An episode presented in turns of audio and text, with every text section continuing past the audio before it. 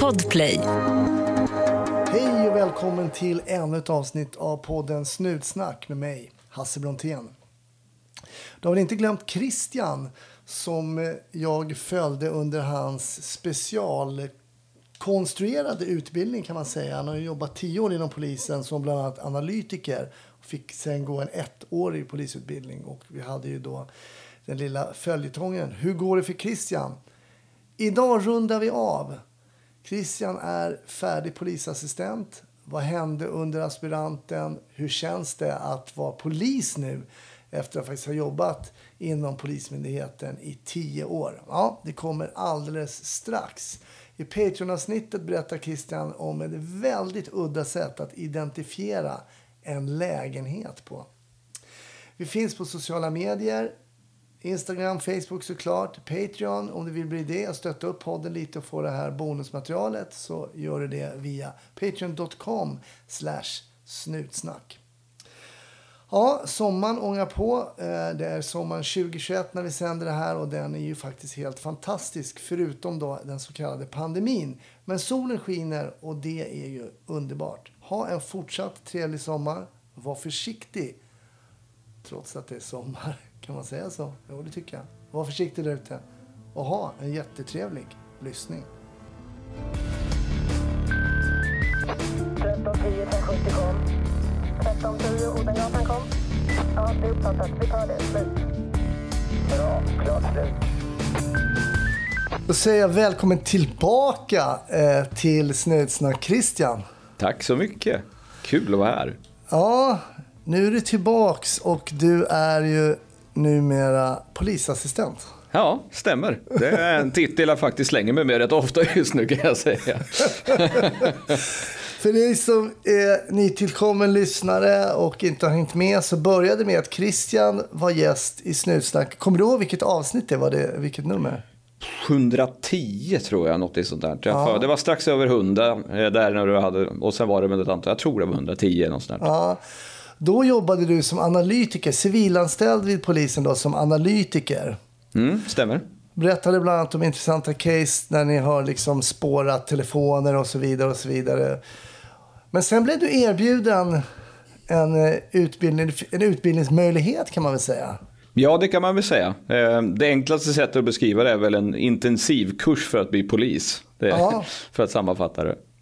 Där man eh, erbjöd alltså civilanställda inom polisen att gå en specialframtagen polisutbildning. Mm, precis, man hade ju tagit vissa delar och förgodkänt oss och sen hade man egentligen tagit polisutbildningen och bara tryckt ihop den till ett år istället för ja, de dryga två eller vad man läser. Och där fick ju Snutsnacks lyssnare följa dig lite i ja, några tio minuters klipp liksom. Ja, under lite övningar du hade varit på och hur det kändes och sådär. Hur känns det? Hur, gick det? hur snabbt gick den här tiden egentligen då? då? Det, Ja, alltså det var ju ett väldigt konstigt år att utbilda sig också när corona kom och liksom man satt hemma och sådär. Men alltså de här, det här ett och ett halvt året som jag har, som jag pluggade det gick ju jättefort. Jag hade ju alltid någonting att göra. Eh, och det tilltalade mig väldigt mycket har jag insett så här i efterhand. Det var, ja, men jag, alltså jag låg, när jag låg och la barn så kunde jag ligga och rabbla polislagen i huvudet bara för att liksom hålla mig vaken. Men också för att det var... Så att, eh, ja, det gick otroligt fort och det var jätteroligt. Det kan jag verkligen säga. Men när du ser tillbaka på det, det beslutet, när du fick den här frågan att gå den här utbildningen, var det självklart för dig att direkt säga ja då? Utifrån mig själv, ja. Jag hade ju alltid drömt om att bli polis. Och sen hade ju, det är fel att säga att livet kör ifrån en, för det bör man ju upptäcka. Men, ja, men det, omständigheter ändras och man får barn och sen insåg vi väl där någonstans, jag och frun, att det funkar inte att jag nu kliver ifrån och, och börjar plugga. Så alltså det här erbjudandet var ju för bra för att vara sant. Bibehållen lön, förkorta tidsperspektiv så att det inte påverkar familjen så mycket. Så det var, ja, jag var ju självklart tvungen att ta hem frågan. Men för mig var det liksom, jag måste på något sätt gå det här. Ja, just det. Okej, så det var aldrig, aldrig någon tvekan egentligen? Nej, det var det inte. Det, jag tror jag, alltså tio, man skulle ju få en rekommendation av sin chef. Jag tror jag ringde mina chefer två minuter efter det hade ryckt upp. Och liksom, jag måste få gå, det här är ju liksom det som jag har längtat efter. Var det några, känner du till några civilanställda som sa tack, frågan är intressant och så, men nej tack, jag är kvar? Ja, det gör jag. Jag har pratat med några efter också. Så det är många som i efterhand har frågat om lite om utbildningen. Det är inte alla som är sugna på att bli poliser som jobbar eh, inom polisen. Nej. De är nöjda där de är om man säger så. Då. Ehm, Så att, ehm, det är det. Men det är ju många som är intresserade ändå. Många har ställt frågor till mig i efterhand nu. Sådana som är civilanställda och kanske ja, men passar in i den här profilen. Som är sugna Ja. på att bli poliser. Jag tänker efter att du har blivit färdig, vi ska gå in och prata givetvis lite om vad som hände efter och sådär, men det har ju hänt saker ute också som gör att man kanske vill sitta kvar inne, jag säga. Jag tänker på polismannen som blev eh, skjuten nu i Biskopsgården i Göteborg. Hur, hur reagerar man på en sån händelse som relativt nyutbildad eh, polis? Det blir ju en, en tankeställare på något sätt. Alltså, det var ju väldigt omskakande. I början visste man inte om det var han som var måltavlan och det vet man kanske fortfarande inte. Men informationen pekar väl på att det var den han pratade med var måltavlan. Och, alltså, i, i utbildningen så ingår ju en massa sådana här att vi ska, kunna, vi ska tänka taktiskt och vi ska definiera hot. Men ja, hur, det, hur, hur, det, hur eh, identifiera ett hotbild som bara kan dyka upp på det sättet. Så det, man får jag i alla fall fundera mycket på det taktiska. Det gör inte att jag påverkas i tanken om att jag vill vara ute och jobba. Det gör det inte. Det är inte så att du vill dra dig in igen och bara sitta och analysera? Nej, jag sitter ju just nu inne och jobbar inne och jag vill ut och jobba. Så att, eh, och den, den känslan har inte försvunnit. Eh, kanske nästan att den stärks lite. Man vill liksom hjälpa till och försöka styra skeppet rätt. Då. Det var intressant. Jag vet inte om jag nämnde det kanske i något avsnitt här. Men jag fick ett mejl av en kille som en trogen lyssnare. Och som har varit väldigt peppad att söka också baserat på liksom podden och för att ha lyssnat på alla. Nu skrev han det att efter det som hände i Göteborg och Biskopsgården så är jag ännu mer peppad att få komma ut och jobba som polis och hjälpa liksom. Och, eftersom det verkar behövas. Så det, det är en, en ganska bra inställning att man har folk som är villiga att trots vetskapen om de risker som finns så att säga. Så. Ja, jag tror det. Jag tror de flesta går in i det här yrket ändå och tänker att det här kan vara farligt. Och har man jobbat några år inom polisen så har man ju också läst om de här farliga incidenterna och hört kollegor som pratar om dem. Så att riskelementet har nog alltid funnits där i tankarna. Men det är klart att det, det här väcker ju en annan tanke. Att det kan ju hända. Det här är liksom ingenting man kan påverka, låter det som. Du nämnde lite kring polistaktik och sådär. Och att du tänker kring den taktiska biten. Och, men när, eh, om det nu är som vi spekulerar kring lite grann, för det är ju spekulationer in, innan vi inte vet. Men eh, då är det ju någonting som man egentligen polistaktiskt knappast kan förhindra. Det är en förlupen kula då, om vi kallar det för. Ja. Det är inte ett vådaskott, men det är en missad en miss som träffar då den här polisen. Och det är ju Ja. någonting som, och, och träffar väldigt olyckligt. Då. Det skulle kanske Mm. kunna träffat på, på västen eller något sånt där. Och han hade klarat sig beroende på vad det var för vapen och så. Men det, det, ehm, då är det ju något du inte egentligen kan taktiskt skydda dig ifrån heller. Nej, precis. Alltså du, ja, man skulle kunna ställa sig i en trappuppgång när man pratar med personer. Men det skulle ju också innebära att man gör andra taktiska avsteg. Så att allting man gör. Det är ju som du säger, det, det här kanske, det kanske är så att man får, man kommer ju vara mer vaksam. Kanske. Man ställer sig på ett sätt som man alltid har koll på det hållet det skulle kunna komma någon. Men ja, tyvärr är det ju, det här blir väldigt svårt att göra något taktiskt åt. I alla fall i mitt huvud. Jag vet att jag var ju lite, även efter jag slutade som polis, så var jag lite taktiskt skadad även i det civila liksom. Nej men om jag gick på tunnelbanan satte jag mig alltid typ längst till vänster till höger med ryggen mot. Jag hade koll över vagnen och, och, och, och lite sånt. Ibland kan jag skratta åt det att jag ibland gör vissa saker som sitter från polisen, från det polisiära. Jag har liksom inget att frukta, hoppas jag i alla fall. Nej. Jag har faktiskt märkt också, en, om vi pratar skillnad före och efter. Jag har märkt att jag gör analyser av människor på ett annat sätt nu. Jag var på badstranden för lite tag sedan med barnen och så kommer en kille som var jättestor. Och då började jag genast fundera på... Liksom, Men menar du stor som Alltså han var väldigt... Ja, jättes... Alltså han var Inte lika tjock, bred. liksom. Nej, utan han, var jätte, han såg jättestark ut. Eh, och han såg inte särskilt farlig ut. Men jag tittar ändå på honom och blir så här, ja, vad händer om han blir tokig? Vad ska jag göra då? Och hur ska jag liksom... Just det. Och jag har inte tänkt på det sättet förr. Så jag, jag förstår lite vad du menar där. Ja. Men då är vi inne på någonting som är lite intressant där när vi pratar lite om före och efter. För jag menar, före så var det ju Christian som jobbade inom polisen. Du gick till polisstationen varje dag. Du jobbade som analytiker med brott, brottslighet och så vidare. Och så vidare. Nu har du gått den här utbildningen. Du har fått en annan inblick kan jag tänka mig, kanske vad gäller just, vi pratar om taktik och sånt där. Hur har det ändrat dig som person någonting eh, före och efter Eh, den här utbildningen och att nu vara polisassistent och inte den civilanställda Christian? Mm. Vi hade en del, man har liksom lite, i slutet av utbildningen så ingår det en del när man ska intervjua personer i närheten och lite sådär. Där tar man ju upp en fråga, har jag då Christian ändrats på något sätt? Och det jag fick till mig av nästan alla var att jag har, jag har förändrats lite, jag har blivit mer självsäker, var det många som sa. Ehm, och jag tror att det har nog att göra med just det här att jag har, jag hade ju drömt så länge om att bli polis. Och nu var jag på väg och det här passade mig så bra tyckte jag. Så att eh, jag har nog blivit lite lugnare som människa. Just, efter utbildningen, just det, att jag är lite mer trygg i mig själv. Och jag upplever att det förstärktes också efter aspiranten, så vi kanske pratar lite om. Att just det här att man utsätts för saker som man aldrig varit med om förut. Och det stärker en att gå igenom sådana saker, lyckas lösa dem. Så att jag upplever mig själv lite mer så, är lite bekvämare i att vara mig själv på något sätt efter. En lite underlig känsla. Eh, Så då att du på något sätt har landat lite mer i dig själv då, eller? Ja, det känns som det. Men jag tror jag litar lite mer på mig själv för jag har testats på ett annat sätt som jag aldrig har testats innan. Ja, just det. Alltså, jag har aldrig varit i en kaotisk situation där det blir riskfyllt. Och nu vet jag att jag kan åtminstone lösa uppgiften, i alla fall liksom de incidenter man har haft.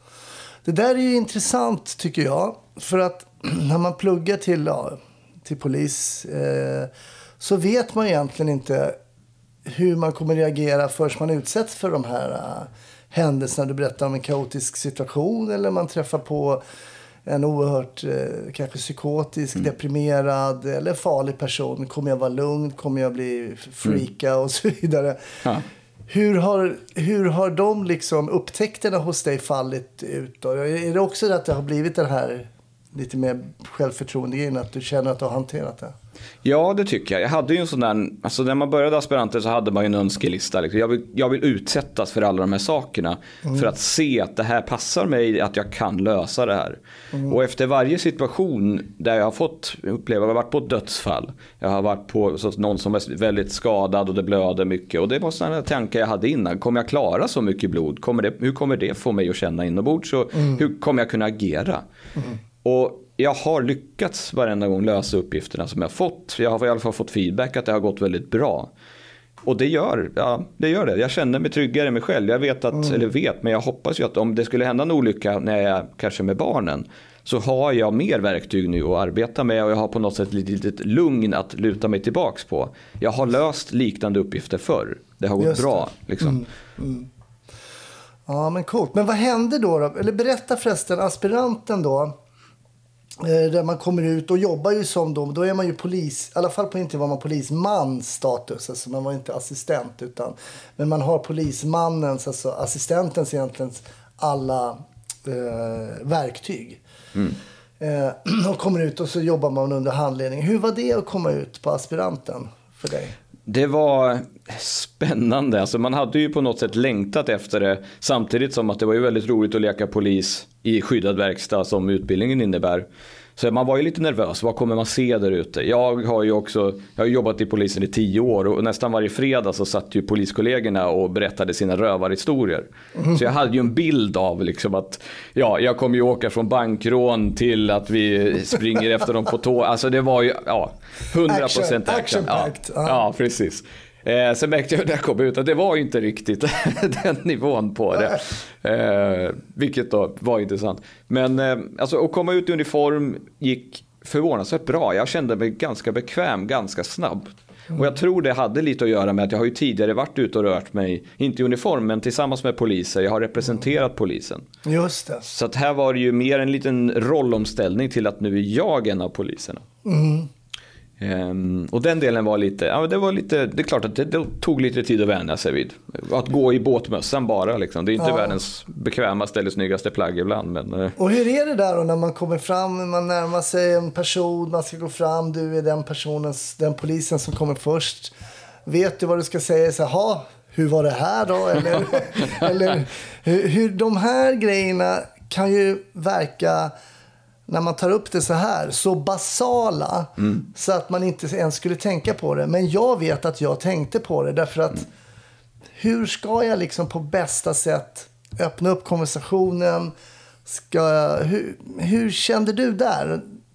De här första mötena. Mm. Ja, där har jag faktiskt, jag måste säga att där har jag tagit lite inspiration från dig och den här podden när ni har pratat om det här.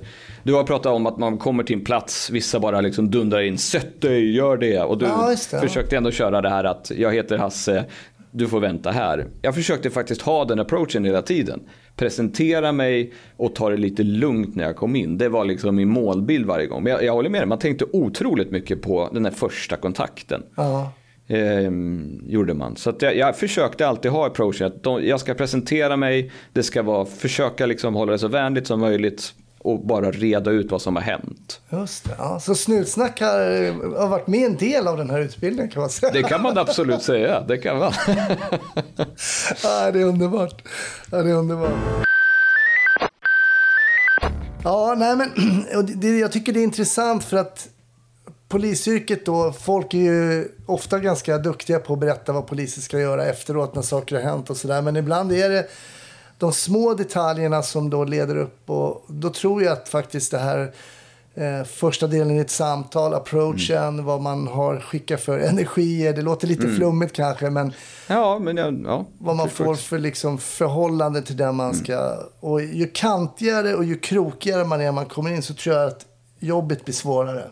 Ja, det, det upplever jag också efter. Jag sa det till min fru hemma. Alltså, vad många situationer jag upplever att man kunde prata sig ur. Det har ju du också sagt. Liksom, att man faktiskt genom att tänka efter lite vad man säger, känna in när man kommer till platsen, vilket sinnestillstånd det är alla människor i. Och hur möter jag dem på bästa sätt. Det tycker jag, alltså jag, nu är det ju svårt att veta, man vet ju inte vad som kunde ha hänt. Men det, jag upplever ändå att man har fått situationer att lugna ner sig. Folk som är väldigt, väldigt upprörda har ändå blivit. Så att man kan prata med dem och få dem i alla fall att stå still, ta det lugnt. Jag kommer komma bort till dig men vi måste liksom, vi har, det, det är en annan eh, springande punkt här borta vi måste ta först. Just det. Och den personen som då är till en början är upprörd skulle du ju kunna kanske få ännu mer upprörd om du ville det. Ja, absolut. Det är, så är det ju. Alltså, Går man in fel så kan det gå åt pipan. Det märker man ju. Folk blir ju tri- upptrissade av att vi hade en sån incident när vi, vi åkte på, jag kan, om jag, jag kan dra det. Eh, vi, åkte, vi, eh, vi åkte på, det var ett lägenhetsbråk gick det in som. Och vi kommer dit och lyssnar och vi hör att det liksom låter där inne. Så vi plingar på dörren och så öppnar en kille. Och ja, vi har fått, liksom, vi skulle vilja komma in och titta. Allt okej. Nej, ni får inte komma in. Nej, men vi måste komma in och kolla. Nej, ni får inte komma in. Så då tar vi tag i han och så, så tar vi ut han. Och han blir mer och mer upprörd, mer och mer arg och liksom spelar upp sig. Släpp mig och ni ska inte hålla i mig. Och då får man ju själv ta i mer. Och så, jag, man får in ett skuldergrepp och står och håller. Ah, det gör det ont. Ah, okej. Och sen så, då kläcker han väl ut sig liksom. Att jag, jag får panik när folk håller i mig. Och då försökte vi ändå liksom börja hämta hem det. Okej, Okej, vi släpper av lite men då måste du också släppa av och hålla dig lugn. Ja, och så gjorde han det. Så släppte han av lite. Och så stod vi där och höll lite mjukare. Ändå som man hade kontroll liksom. Men att inte böjde armen ur led. Ehm, och sen när vi kommer in då visar det sig att hans flickvän har varit inne på toa och bråkat med sitt ex. Så det har ju ingenting med han att göra. Han var ju bara upp, han var ju upprörd av att vi tog tag i han när vi kom. För vi var helt övertygade om att det var ett lägenhetsbråk där inne. Så det- vi skapade ju den situationen. Så då fick vi prata rätt mycket med han efter och förklara varför vi hade gjort som vi gjorde. Och då var han också, han förstod varför vi hade agerat som vi gjorde. När vi pratade om och liksom bad om, ja, bad om ursäkt för att vi hade gjort som vi gjorde. Men det här var anledningen varför. Och då, ja, men vi lämnade som i alla fall att vi skakade hand och kunde åka därifrån. Eller ja, corona fist bumpade som man gjorde, har gjort under. Just det. Armbågen, foten. Ja, precis. Alla de här liksom, det är jättekonstigt men eh, ja, ja så har ju tiderna varit. Ja, men intressant ärende där. Och då skulle jag vilja fråga dig då som nu är nyutbildad och kan ju allt. Eh, eh, då kommer ni dit, han har brå- hon har bråkat med sitt ex. Eh, men grannar eller någon har förstått som att de bråkar och det kanske är våld i nära relation. Och det är ju bättre att polisen kommer än att ni inte kommer. För det kunde ju ha varit så. Ja. Det blir lite våldsanvändning för, från polisens sida där. Man får inte vålda mot folk, men polisen får göra det om det behövs. Vad, hu- hur gör ni med avrapportering i det här? Kan ni bara åka hem liksom, eh, avslutat pass, eller hur? Nej, det blir ju i så fall. Vi gjorde ju åtgärder på plats som innebar att vi har trängt in i bostad och sånt där. Så vi, vi, ju, vi fick ju skriva upp det. Jag tror det vart en, ja, det här nödlägesvarianten, är P21. ehm, för oss. Så vi fick ju hämta in det på det sättet och avrapportera just att vi hade gjort det här. Vi har pratat med en och är liksom, för man vill ju ha det på dokumentation så att det här inte blir något i efterhand. Så har vi tänkt mycket. För jag tror att många tror att man åker så här, "Nej, det var ingen misshandel. Och så, men ändå måste poliserna in på stationen, avrapportera, beskriva hur man har tagit det här skuldegreppet och så vidare. Så allting måste skrivas ner ändå. Så tiden för ett jobb som egentligen inte var ett polisiärt jobb, då, om man ser det så lite, kommer ändå kräva dokumentation och tidsspillan, om vi nu Ja. kallar det för så, citattecken där då, eh, för någonting som inte blev något. Ja, precis. Alltså har man gjort åtgärder så vill man ju att något dokumenteras. Så har i alla fall jag tänkt och min instruktörer tänkt att det, Ja. det ska finnas en spårbarhet i det vi gör. Och så länge det inte blir en icke-åtgärd, vi knackar på och ingen öppnar och vi tittar in och ser att det är ingen hemma. Det är liksom bara ett missförstånd eller liksom någon har hört fel. Ja, då kan man ju lämna utan åtgärd och då avrapporterar man ju tillbaks till, till radioledningscentralen. Just det. Och vad var du under din aspirant då? Norrköping var jag. Norrköping, ja. Ja. Eh, Jag såg nu faktiskt att Stefan Holgersson som har jobbat i Norrköping, Mm. har han skrev en artikel nu om gängkriminaliteten. Jag vet inte om du såg den? Jag såg men jag har inte hunnit läsa den. Den dök upp när jag var på minisemester så att jag Ja. har tänkt att läsa den.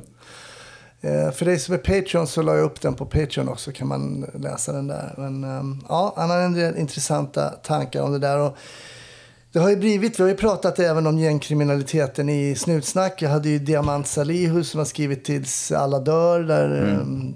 det handlar ju om Shottaz och Dödspatrullen som skjuter ihjäl varandra och sådär. Ehm, har du haft att göra något med gängkriminalitet?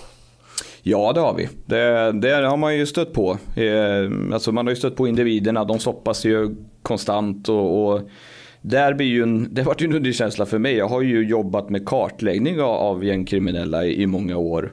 Eh, och sen också jobbat med gängkriminalitet, men på utredningssidan. Så nu kunde det bli att man kommer ut och så, så ja, hej, eh, legitimation så får man det. Så bara, oh, titta det var han liksom. Så jag, det var ju, det var rätt ofta när jag kände igen dem. Namnet gjorde att jag liksom, oh shit, nu, jag vet vem det här är. Men eh, jag vet inte, alltså, det är svårt för mig att uttala så mycket, jag har inte varit ute. Men jag fick höra från mina kollegor att gängkriminella i Norrköping går ändå att prata med, så uttrycktes det lite. Ah, Okej. Så att jag har inte upplevt någon jättedålig behandling av sådana som man kan räkna in som gängkriminella. Okay. Utan det har ändå varit så att man kan stanna, man kan prata lite. Det går att lite sådär ytligt skoja med dem om någon bil eller något sånt där som de åker med. Så det går att få kontakt med dem. Men jag har ju förstått om man pratar med alltså skol, klasskamrater som jobbar i Stockholm och storstäderna, där är det ju inte. Där finns ju inte den chansen att göra det. Jag var ju ute i Rinkeby och eh, pratade med det eh, avsnittet innan det här faktiskt, så, med Anders. Och det blev ju tjafs redan på parkeringen. Jaha. Och jag bara skrattar för mig själv för att jag kommer in, eh, ska parkera. Och det, det var fullt med platser där uppe mot Rinkeby torg liksom. Och äh, då kommer det en taxi och prejar in mig. Jag tänker vad är det som händer? Men jag har ändå hunnit så pass långt så att jag kan liksom glida in i parkeringsrutan och han måste liksom köra in i mig då för att... Men jag lyckas liksom glida in och när jag ser den här parkerat, då har den här killen klivit ur. Det är någon sån där Uber-taxi. Den har en gul skylt i alla fall. Mm. Och sen ute och viftar och, och, och sådär. Och jag tänkte, åh, ska det, alltså, alla mina gamla fördomar här nu liksom. Och, och vad folk tror att, och det, men det är ju inte så man åker upp till Rinkeby, det är en dag, att det ska bli tjafs. Liksom. Han bara, vad Nej. håller du på med? Eh, Det, det var min plats. Ja, men så, det var ganska obvious att det inte är din plats. Alltså, jag står ju här. Nej, då kommer det polare till honom. Jaha. Och de kör fistbumpen där och den här snubben och så så bla bla bla. bla. Så, men jag är ledsen. Eh, och sen gick jag bara. Jag tänkte shit ska det... det var så här 100 meter från polisstationen. Ja, men nej det blev ingenting. Men, Ja, det var ju tur det. Men som du säger, fördomarna liksom. Klick, klick, klick. Ja, ja, otroligt alltså. Men på aspirant, jag vet att du, eh, för vi har ju hörts lite här innan. Och du var på ett eh, dödsfall vet jag. Mm, det var jag. Det var ju mitt första dödsfall som jag åkte på. Eh, och det kom in så att vi kom in på morgonen, skulle börja passet vid 06.45 där och så fick jag direkt att ni ska åka på ett, det är ett bekräftat dödsfall. Det, är, det är en person som har hängt sig då, eh, söder från eh, Norrköping. Ja. Eh, Så det var liksom redan klart redan från början att vi kommer att åka på ett dödsfall. Och det visar sig också att jag har kopplingar till den platsen. Mm. Så att det, det vart ju liksom lite sådana tankar om, eh, kan det vara någon som vi har känt och, och de delarna då. Precis, för att det här var en ort där du, som du sa, hade kopplingar till. Och hur är det då, liksom att få den där eh, känslan av att oj, här har jag befunnit mig ganska mycket och det kan vara någon. Hur, hur var den? Ja, det var, alltså det var ju klart olustigt i början. Så vi, vi tittade ju, vi hade ju händelserapporten så man kunde ju snabbt gå in och kolla vilket namn var det. Och sen gå in och söka och såg liksom. Men de där, så de minuterna fram till dess så var man ju väldigt sådär. Alltså, först bara, ni ska åka på ett dödsfall. Har aldrig varit på ett dödsfall så det vart ju bara en liten smärrchock där. Och sen att, ja, det är dessutom kan det vara någon du har träffat. Eh, Det var om, omskakande men det, man landar ju ner ganska snabbt, okej, det är inte någon som jag har liksom, som har känt sen tidigare eller känner. Och det var ju, det var ju skönt. Alltså det var det. Just det. Men då hade du det, var det något du hade på din eh, bucket list där, liksom att klara av så att säga att åka på ett dödsfall? Var det, var det, Det- något? Ja, det var det. Alltså, och jag hade ju de, alltså, de stora grejerna man vill prova och prova låter ju illa men jag vill, du pratar om det här hur kommer jag reagera och det är det jag ville veta. Hur kommer jag reagera med att se någon som är död? Alltså jag har aldrig sett det. Eh, och omständigheterna kring det, hur kommer det påverka mig? Så att, ehm, ja, det var liksom, samtidigt som att man ville inte åka på ett så ville man åka på ett. Just det. Så jag hade ju sagt det till alla mina instruktörer att kommer ett sånt och vi ligger lediga då åker jag gärna på det. Bara för att ligga bakom och inte vara där och jobba då. Men nu, nu vart det ju så, nu fick ju vi åka och ta jobbet istället. Hur, hur påverkade det dig då? Att vara där var, vi åkte ner och det var ett industriområde. Eh, och ambulans hade redan varit där, det var ju de som hade konstaterat att det var en hängning. Och eh, de kom med, ah, han, är, han, han är där inne. Han hänger där inne. Så vi kommer ner och landar ut och det är två, jag åkte med två kollegor då. Så att de hade ju, vi hade pratat det ganska långt ner så det tog ett tag att komma fram. Så vi hade pratat mycket i bilen. Och ja, men vi går in och tittar så vi gick ju in och det var smällkalla vintern och det var ingen lukt. Och, då har han, det var så pass anpassat att han står upp. Han står på marken. Så det ser ut som att han bara står med huvudet nickat ner. Och det vart jättekonstigt för man har ju haft, ja, man har ju en massa bilder i huvudet på vägen fram. Och de passade inte alls in så det där krockade. Det vart ganska, det vart ja, obehagligt. Men inte sådär liksom att man bara, utan det, det, tog några sekunder att ta in, vad är det jag ser? Och det, okej, är det så här det ser ut? Och jag har ju hört flera beskriva det som att alltså, en, en död människa är, man ser det direkt. Det är som att det är ett skal av en människa och det stämde verkligen. Alltså, det, var, det, var, det var något liksom väldigt lugnt över dem. Och det var väldigt tydligt. Så att, ehm, ja. Ja, det är intressant. De säger ju att så här, ett x antal gram försvinner. Alltså, det, det finns en sån här 15 grams. Eller, det finns en film Jaha. också. Att det, inte, Ja. att det inte går att styrka vad ett visst antal gram tar vägen. Att det på något sätt skulle vara själen Jaha. eller liksom det Ja. mänskliga. Men jag tycker att det är en bra beskrivning av att det verkligen händer någonting efter döden har inträtt. Att det är så tydligt att det saknas någonting Ja, som gör personen väldigt omänsklig plötsligt. Liksom. Ja, det är det. Alltså, på något sätt ändå när man är i ett rum med människor så har man alltid en känsla av på något lite vart, att det är människor i rummet. Men där är inte känslan och jag kan inte beskriva det mer än att liksom det, när man var där inne så kändes det inte, det var inte en till människa i rummet trots att det var liksom till synes en människa i rummet. Ja, det är intressant. Jag tycker också det är väldigt intressant med den här visualiseringen som man själv får innan. Som jag märker nu. Jag har en tvåårig dotter. har precis fyllt två år. Eh, du får säga till om jämförelsen haltar. Men just det här att ha en bild. Hon älskar glass. Inte helt ovanligt för en tvååring under sommaren. Liksom. älskar glass. Och igår så var, vi, var det några vänner som var och hälsade på från Umeå. Så vi var på restaurang. Och så ville ha glass då. Ja, hon ville ha glass. Mm. Och då beställde vi in en kula jordgubbsglass. Alltså det är ju... Det är, Ja, det är klart. Mm. Ja, det är klockrent. Men när den kulan kommer in så säger hon bara så här, nej, pinne. Alltså hon hade ju visualiserat sig då en pinnglass som vi har Ja. käkat så här. Och den, jag vet att hon skulle gilla den här glassen, men just när man har visualiserat sig någonting Mm. Ja. och sett det, besvikelsen när den här fina kulan kom in. Ja, ja. Alltså det, det, det är från unga år att vi liksom, det, när det bryts av den här visualiseringen som vi har innan så händer det någonting där. Hon vägrade att käka den där glassen. ja. Och sen när vi gick hem fick vi den på pinne och då var livet eh, bra igen. Ja, nej, men alltså, jag förstår exakt vad du menar. Jag klev in för dörren och tittade så stannar man och bara, det här var inte alls, Nej. det här var inte den bilden jag hade. Nej. Och så skulle man liksom, alltså ska du på något sätt harmonisera ihop de två bilderna för att Mm. okej. Och det, ja, det, tog, det tog lite tid och jag pressade mig själv för att jag skulle gå nära och jag, ja, vi ska ju göra vissa undersökningar och, och identifiera kropp och sånt där. Så att det, jag ville vara framme och jobba och när, vi kunde inte utesluta brott och då innebar det att teknikerna kom. Så då såg jag till att jag gick och frågade dem, kan jag vara med medan ni jobbar? Bara för att liksom också vara mer där inne och se hur de, lära mig hur de jobbar men också på något sätt exponera mig mer. Intressant. Du, du tar till dig. Ja men det vart det. Ja, men det är bra. Det är bra. Men jag undrar, har du fått, jag menar när du åker med de här kollegorna då, så här, du har ju ändå jobbat tio år. Du borde ju få, för du säger, du har ju kartlagt de här och haft de här på dina de här, liksom brottskartorna och som du berättade om tidigare med de här olika masterna när ni fick in. Och, vad, vad får du för frågor tillbaks från ditt tidigare liksom, yrke inom polisen? Det måste ju ändå komma lite. Ja, det vart faktiskt väldigt många. Många var ju nyfikna på liksom den grova brottssidan där jag har jobbat. Eh, hur man jobbar med det.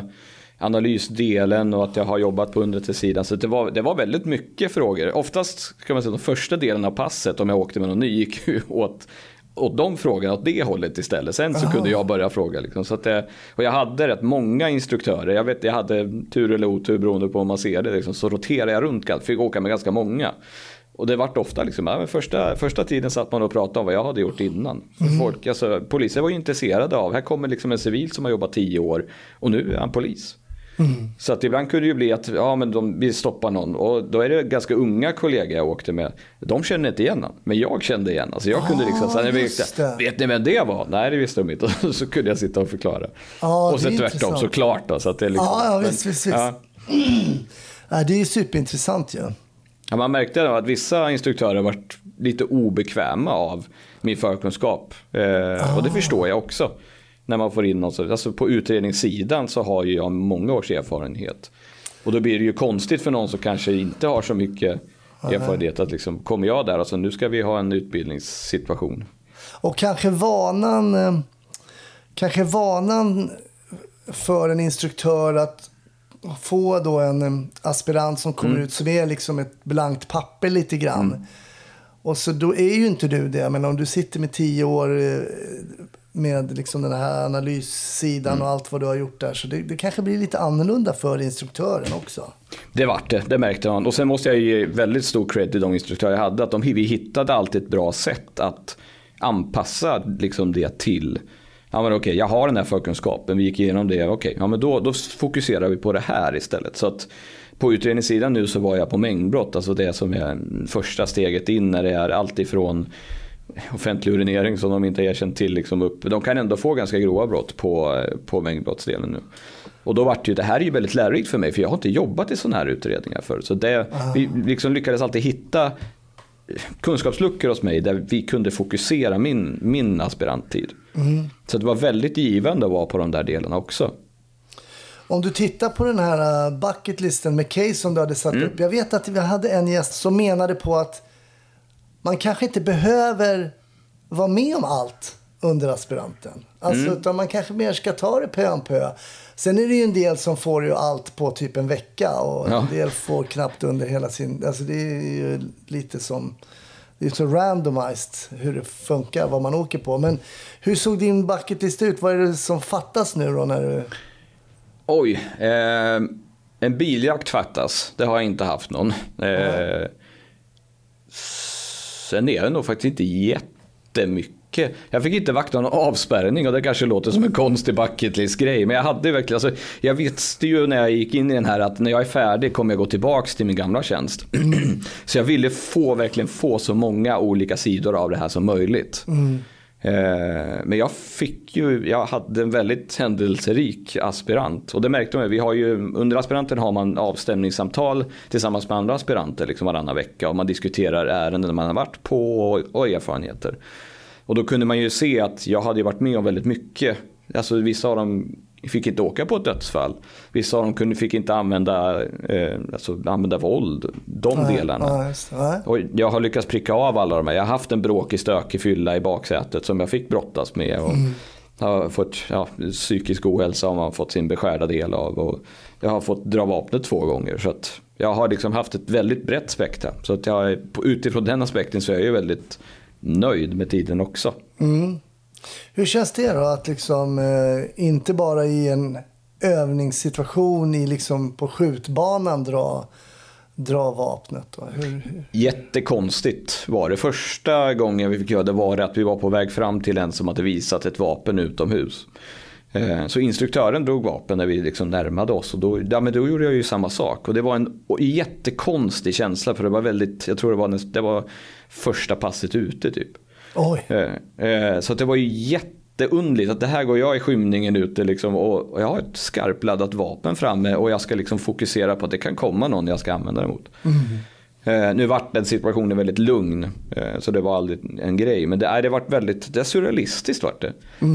Så hjälpte det i närheten var det något garageband som övade på någon sån här hårdrocksslänga. Så att det hela kändes som en, en, alltså en dålig film typ. För man hörde det där. att du hade en musik till din Ja, det var liksom ett tema i bakgrunden. Jag bara, "Ja, det här är ju liksom, ja. Så att det, men, men själva vapendelen var, ja det var jätte, jätteundligt. Andra gången så var det i ett panikdrag, då hann jag inte tänka på det mer. Utan då, Jaha, hur var det då? Vad menar du med panikdrag? jag, kan, jag kan dra. Vi, hade, eh, vi var ute och åkte, det var på, när jag var på ingripande verksamheten. Vi åkte en eh, civilbil, fast en polisbil då, så att den var inte stripad men allting annat är ju polis på den. Eh, vi är ju uniformerade i den och vi var på väg från eh, ja, södra Norrköping till norra för att vi skulle åka på en drograttfylla. Och det var jag och min instruktör och vanligtvis har man ju en till men den här gången vart det liksom, vi kunde inte fylla ut. Och då anpassar ju LSR, ledningscentralen, jobben man får. Men då kommer det in att, ja, att det är ett bråk i närheten och vi ligger så bra till så vi ska åka dit, vara först på plats, sen kan man fylla på.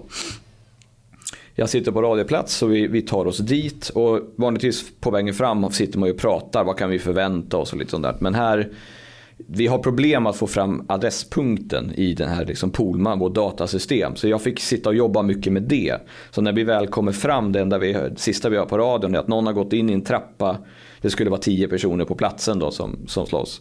Eh, någon har gått in i en trappa och vi går över på insats. Så jag slänger över min radio på insats och så svänger vi runt hörnet och då är vi på plats.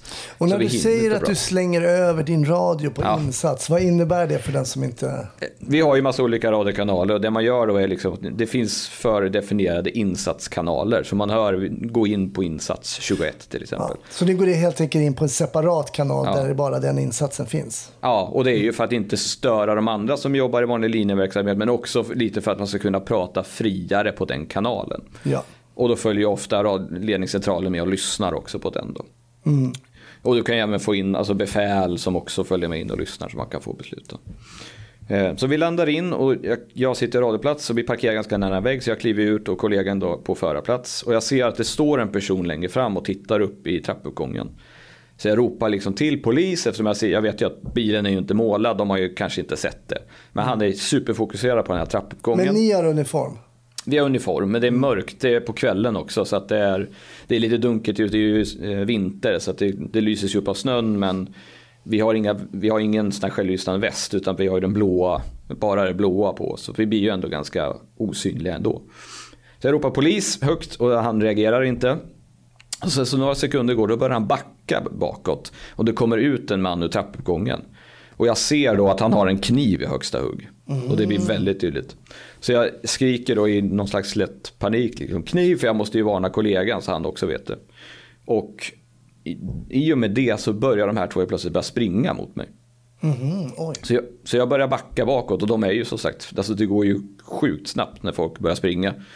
Eh, Så de springer mot mig och jag börjar backa ut i snön från bilen om man säger så. Och jag börjar dra vapnet och tänker, ja jag får väl, alltså jag får skjuta från höften bara för att skydda mig själv.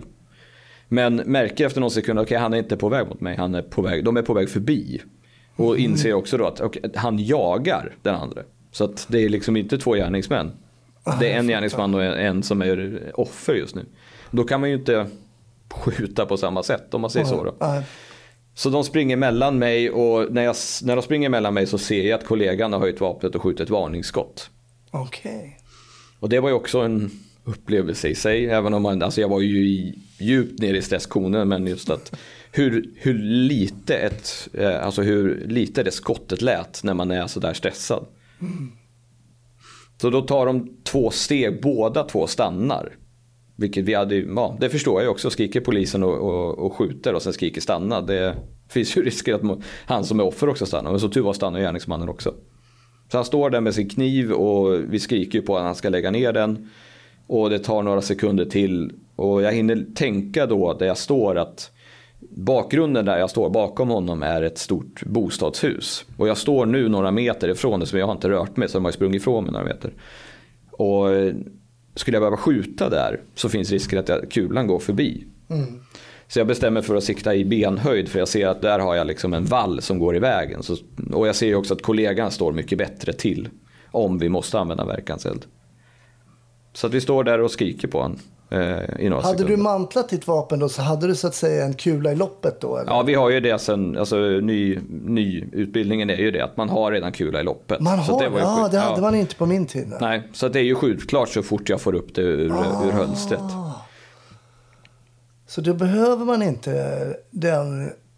Alltså man behöver inte den övningsdelen helt enkelt. Nej. För Utan det vi, var ju då alla... Fan, handen blödde ju sönder man höll på att mantla. För det är ju vasst.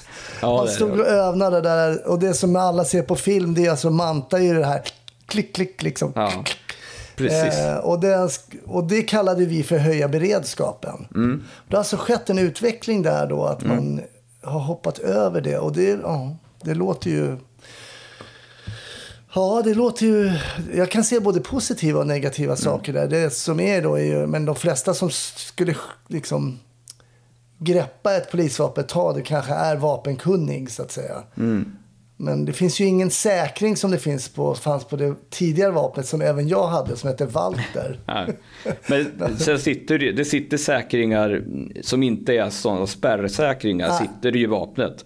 Så att eh, det, det, är, det finns funktioner som gör att du ska kunna tappa vapnet även med en kula i loppet. Det, det går inte av. Det är Nej, liksom- det går inte av. Nej. Nej. Mm. Men om någon tar va- vapnet och trycker av med avtryckaren, då kommer det gå av. Ja, jag precis. förstår, jag förstår. Så tanken det är ju, det är inte alla som har det men nyexaminerade som kommer ut har ju då. Det ligger kula i loppet. Så jag vet ju att när jag kommer upp med vapnet och får in det i, ja, i, i, när jag siktar med hans ben, då vet jag att trycker jag av nu då, då kommer ett skott.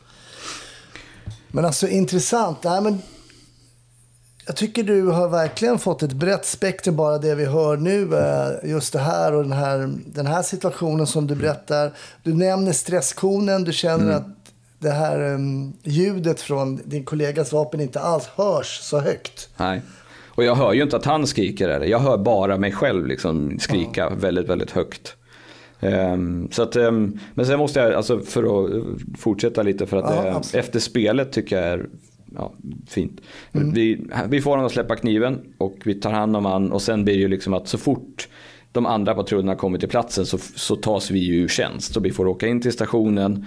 Och där, alltså, ja, du, du har haft gäster som pratar förr om det här att polisen är bra på att ta hand om sina medarbetare. Och det måste jag verkligen trycka på. För att vi kommer in till stationen, vi möts upp av stationsbefälet som liksom kom grabbar för med, jag har fixat kaffe här borta. Vi, får, vi sätter oss i ett sidorum och det kommer en, eh, vår gruppchef är utbildad då på ett sånt här samtal. Eh, så vi får liksom ett avlastningssamtal redan på plats. Och sen när vi går ut och sätter oss och avrapporterar, då sitter man ju i ett öppet utrymme med flera datorer. Då kommer det så mycket, alltså kollegor som jag aldrig har, jag känner inte igen dem. Kommer fram till en liksom, jag hörde vart ni har varit med om, är ni okej? Hur mår du? Liksom, det, Ah, okej. och det var, nej, jag var rörd, djupt rörd över liksom det stödet man fick av kollegor och dagarna efter. Och det ringde folk och liksom bara ville kolla att man mådde bra. Ah. Så det måste jag verkligen ge en stor eloge till, till medarbetare och till polisen i sig. Alltså för det, det stödet gjorde väldigt mycket i liksom att kunna hantera den situationen. Ja. När du, för det här är ju en situation som jag tror många blivande poliser och poliser som är ute och jobbar som inte varit med om situationen också försöker visualisera, tänka hur man skulle reagera och så vidare. Och så vidare. Hur har du tänkt på din egen reaktion i det här caset då? Att liksom det sköts varningsskott, du själv drog vapnet, du var nära att skjuta tills du förstod att de inte var ute efter dig så att säga. Hur har du kunnat reflektera över ditt eget hanterande av den här situationen trots att du var då som du beskriver i stresskonen? Mm. Alltså jag, jag har ty, egentligen tydliga, tydliga minnesbilder från allting utom den här situationen. När jag ser kniven kommer jag inte ihåg någon sekund eller två. Så att resten har jag liksom kunnat pussla ihop i, i minnesbilder. Och eh, jag har gått igenom det många, många gånger. Tänkt på vad, vad skulle jag kunna göra annorlunda? Vad skulle jag kunna...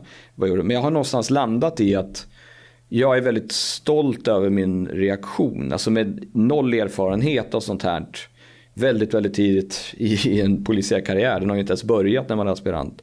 Så har jag ändå liksom lyckats varna kollegan, få upp vapnet i, med handskar och inte liksom ha några vådaskott, ingenting sånt. Få in vapnet, kunna tänka på omgivningen. Alltså man hinner ju tänka så otroligt mycket i den där situationen. Ja. Eh, Så att jag har nog landat i att, återigen det vi pratade om, att det har styrkt mig. Det har styrkt mig att jag kan faktiskt hantera en sån stressig situation.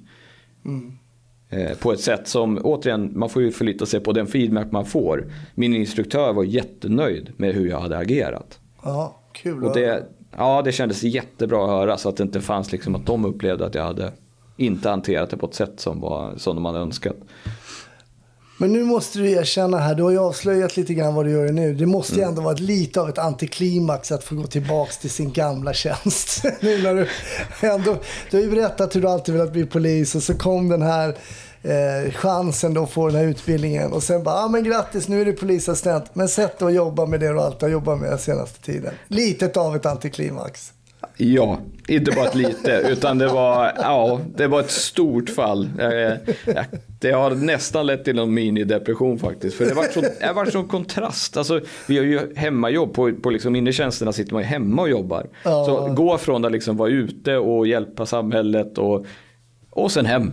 Ja, Och, och liksom från en dag till en annan så bara hopp. Och som jag sa innan att det passade mig bra att plugga och ha någonting att planera. Det försvann ju också liksom. Det är klart att man måste vidareutvecklas som polis. Men nej, det har varit eh, ja, ett stort antiklimax och eh, det har skapat ett eh, tomrum som jag har lite planer på om jag ska kunna fylla framöver faktiskt. För att jag det är. Men eh, hur ser det ut då framtiden? För det blir väl ändå så trots allt att du ska ut och jobba. Det måste ju ändå vara eh, myndighetens eh, målbild. Nej, myndighetens målbild är att man går tillbaks och det har man tryckt Är det på ännu. sant? Ja, och det har man faktiskt, det man trycker på det ännu mer nu de kommande grupperna. För att vår, vår klass, har, ja, men om man tittar på så är det många som har sökt sig ut. Och jag har ju visat intresse för att söka mig ut. Och, Men, ja, men du kan ju söka en tjänst som vilken annan Ja. polis som helst nu såklart. ja, precis. Och på något sätt, jag tror vi många har landat in i att Alltså vi har ju lärt oss, vi har börjat lära oss den här kunskapen. Man har ju insett hur komplext det är att jobba som polis. Alltså när man står bakom en polis, som jag har gjort rätt många gånger, så ser det väldigt svart och vitt ut. Det ser ut som att de har ja, rätt bra koll. Det här är det vi ska göra för att gå framåt. När man står där så inser man ju hur brett det här gråa spektrat är. Med valmöjligheter. Och det där vill man ju bli bättre på. Det vill man ju liksom börja sätta den kunskapen. Och så har många av oss tänkt och det tror jag jag vet det, jag hoppas myndigheten har en plan för det kommande. För att det, är, det har skapat lite sådär skav mellan oss som är klara och de som inte får gå ut och ja, lite sådana här saker. Men du kommer kika lite i listorna där om det är något känsliga. Liksom. Det kommer jag göra. Det har jag, och det har jag varit, ja, jag har varit tydlig med också med min chef. Liksom, att det, det, jag vill, vad ska man säga, det, jag har jobbat med grova brott i tio år med utredningar. Nu har jag fått sån himla mersmak för det här med att prata med folk, att finnas där för medborgare. Det låter som floskler liksom. Men Mm, nej, jag fattar. det var, den delen tyckte jag väldigt mycket om. Kul. Eh, Alltså jag tror att det som började med att vi sågs faktiskt på en konferens var det ju. Mm, stämmer. Eh, där idén kom upp att vi kanske ska följa dig. Så kommer vi nu kunna börja runda av lite grann. Kanske vi tar upp det om några år igen när du har varit ute. Men, eh, och jag vet ju att vi pratade lite om eh, polisfilmer såklart. Men har du sett något nytt sen, eh, sen senast? Man har ju på, på sån där, man har fått massor av frågor om Tunna blå linjen så då var man ju tvungen att titta på den och den var ju väldigt bra. Det är den, ju. den, fångar ju verkligen känslan. Eh, gör den. Så det, är, det är det som jag har fyllt på med. Annars så har man, ja, alltså, jag tycker fortfarande Brooklyn 99, den här komediserien, är underhållande polis. Det är ju knappt någon polisserie men det är ändå lite så här Ja. charmigt och roligt och Ja, avslappnat. det är det. det, är det. Men alltså stort tack Christian, inte bara för idag. Stort tack för alla gånger jag har fått ringa upp dig och när du har varit på utbildningen och berättat hur den här utbildningen har gått till. Det har varit skitkul att följa dig. Eh, och, eh, men vi ska göra en sista uppföljning på Patreon där vi ska prata om det caset som du eh, hade eh, som eh, analytiker. Som har dömts och du lyckas identifiera en lägenhet på ett väldigt udda sätt. Så ni som är Patreons, håll till godo. Det kommer alldeles strax. Och eh, än en gång Christian, stort tack. Stort tack för att du har följt mig under resan. Det har varit en ära och liksom bara Snutsnacks eh, återkommande. Hur går det för Christian? Vad kul. Tack så länge. Tack hej.